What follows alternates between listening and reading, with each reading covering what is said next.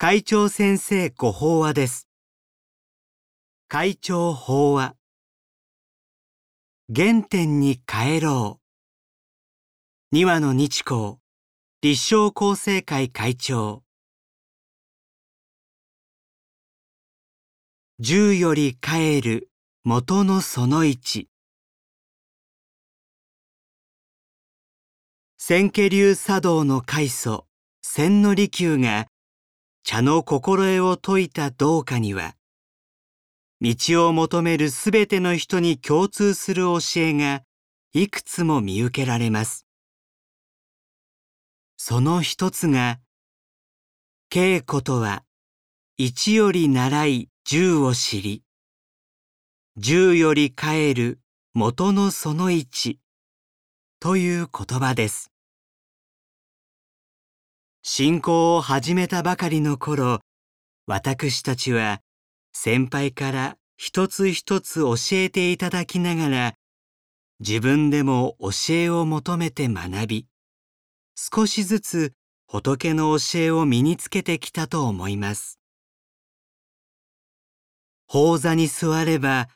法によって救われた人の話に感動し、道を求める気持ちがさらに高まって、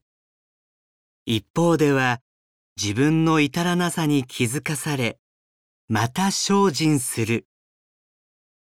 その繰り返しが愚道です。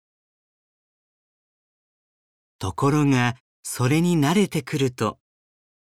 最初の頃の感動や求める気持ちが薄れ、分かったような気になって自己を磨くという信仰本来の目的を見失ってしまいがちです。10まで習ったからもうそれでいいということではなくて、10まで知ったならまた1に戻っておさらいをする。そうすることで最初に学んだ時には気がつかなかったことに気づかされ、また一歩教えの真意に近づくというのが冒頭に掲げた言葉の意味合いだと思います。法華経においても28本の結びとなる普賢菩薩観没本はまさに法華経全体を総括する内容でそのことを通して常に原点に帰る大切さが教えられています。晩年の開祖様が法話でよく同本の司法成就に触れたのも、序本からの法華経の教えを優しい表現でおさらいする内容だからだと思います。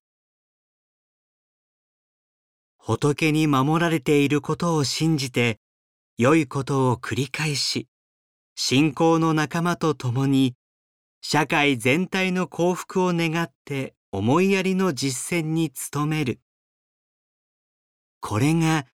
仏の道を信じて歩む私たちの基本、原点だからです。同心と同心。何事も原点に帰って学びを深めていくことの大切さは理解できても、実際には毎日の極用さえ初心の頃のような気持ちで続けられないという人もいそうです。連邦という言葉があります。ただ一筋に純真に法を求めるという意味で、漢仏本の漢仏のことを天台大師がこのように解釈して記された言葉のようです。確かに仏の教えを聞かせていただきたいと一心に願うのは、あたかも人を恋慕う時のように、相手、法のことをもっと知りたいと思い、相手と共に歩みたいと願って、それを純粋に求める気持ちに似ています。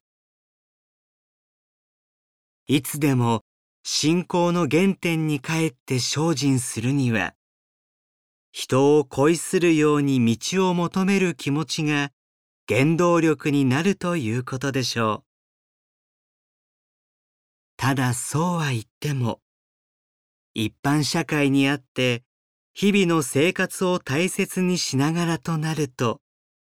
信仰一途にはいけないこともあります。生きるためには利害や打算も無視できなくて、そのために精進がおろそかになるのもやむを得ないかもしれません。それでも、みんなと一緒にいい社会を作り、共に幸せになりたいという幼い子供が持つような純粋な願いを忘れなければ、いつでも発信した頃の気持ちに帰ることができます。つまり、同心と共に同心を失わないことが大切だということです。間発の間進めるという言葉には、励まして気持ちを奮い立たせるという意味もありますが、普賢菩薩漢仏本では、仏の教えを実践する人が仏から善在と褒められたり、頭を撫でられたりします。日々の仏道実践に新鮮な気持ちで取り組むとき、仏はこのように、いつでも私たちを温かく見守り、励ましてくださるのです。そう思うと、地道な精進にも弾みがついて楽しくなってきます。原点に帰れば、極陽も法座もサンガとの出会いも感動を新たにする喜びの場であると気づくのです。以上で、厚生令和3年10月号会長先生ご法話の朗読を終了させていただきます。